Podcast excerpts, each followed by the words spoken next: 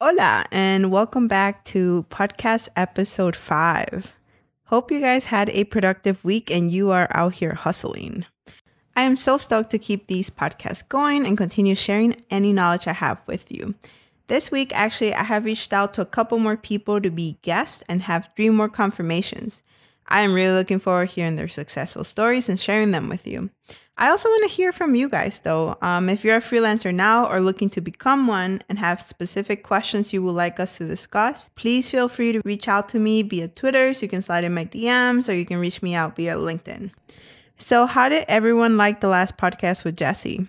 I found this so interesting on her strategy about raising her hourly rate in increments of five as she became more established in the platform. Today, I wanted to touch base further on rates and how to evaluate and price your value appropriately and making rate leaps. I don't know if any of you out there found this question hard, but I did.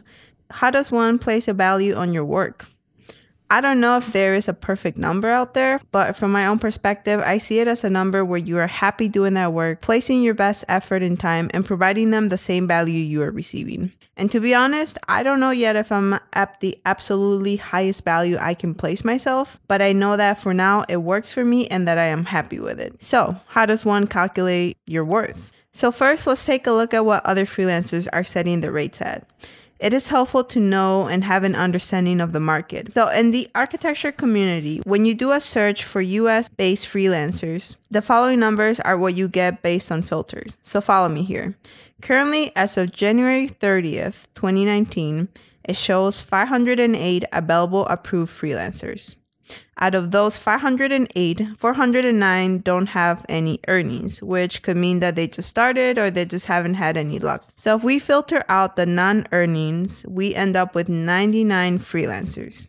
Now, from the 99 freelancers, 19 of them have a 60 and above hourly rate. 46 are between 30 and $60. 32 are between 10 and $30 and only two are below $10. So based on that information, we know that the average is 45. And if you're curious to know the highest hourly rate out there as an earning freelancer is $130.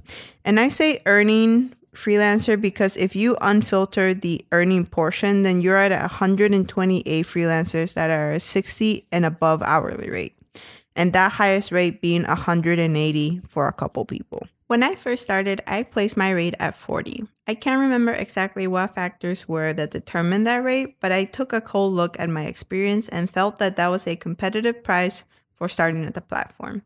Fast forward to now, I am at 100, a non competitive price. I briefly mentioned Danny on my last podcast. I briefly mentioned Danny on my last podcast, and I truly appreciate his words of wisdom on the topic of valuing your worth. He's the one that convinced me to take that leap of raising my rate. So, how did I go from 40 to 100? And how did I make that decision? I took a quick peek back at my profile to see the timeline of progression. I started at 40 in July of 2017. Then in February, I had come across a job posting that required urgent help, and so Upwork suggested I charge twice my hourly rate. And I was like, why the heck not? And went for it and landed that job. That is when I started wondering if my price was all wrong. That same month, another urgent job popped up and I charged $58 instead of 40 as Upwork suggested. And to their surprise, also landed that job. So from February of 2018, I had upped it to a whopping $45. but I was curious about the Upwork algorithm. Why did it suggest to charge more for certain jobs? So I continued on with 45 the following month and came across an over the weekend urgent job and Upwork suggested I charge $133. I was like, what? I said again, why not? And also landed that job. That is almost a 200% upcharge. I was very confused and happy.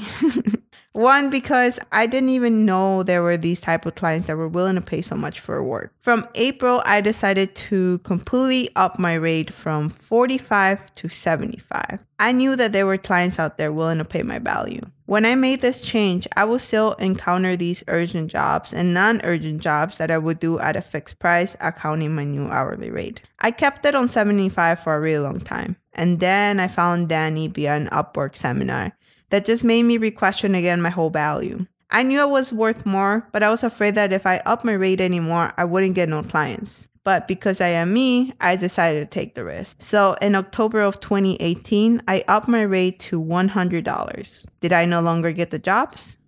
Nope, I got more jobs, still returning clients and awesome projects. What I found out when raising my rate is that it almost created an organic way of filtering out clients that I want to work with and ones who are most likely not the best fit. High paying clients pay for value and a job well done. They're not looking at your price tag, it doesn't really matter.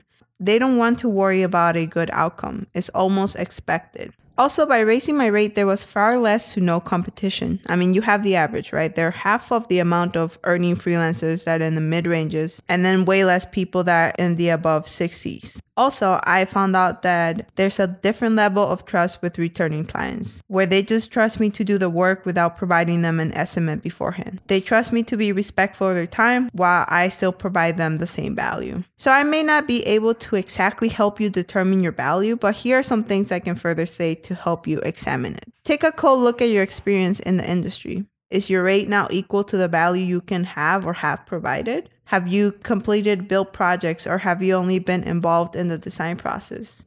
Do you have enough experience on the platform?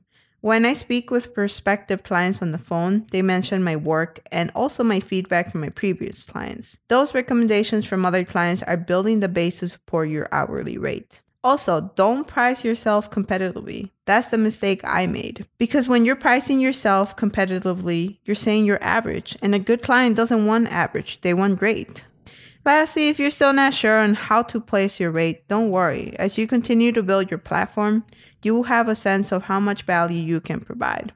I'm going to link all of Danny's blog, Twitter below in the information box for any of you out there further interested in hear more his work. I follow him on Twitter. He's always putting the knowledge out there. Next week, Monday at noon at Pacific time, I will be posting our second guest. Here's a snippet from that conversation. Um, another way that I've gotten a lot of projects through freelancing is, is kind of weird is that I have a lot of followers on Instagram. Oh, how many followers? That's where I get most of my my work. I have 54,000. Oh, wow. What my page is, I just it's like a daily journal of my design life. I just post my current projects and kind of insights into uh, projects and how I uh, develop them. And it's de- it's gained a lot of followers over the years, and um, I've also gained clients through it. That's where most of my projects come from, is through Instagram. I am so excited to continue sharing. I will see you on the next one. this has been an Archie Lansing podcast from Seattle, Washington. Man, I still don't know how to outro these. Gosh darn it. Okay, bye.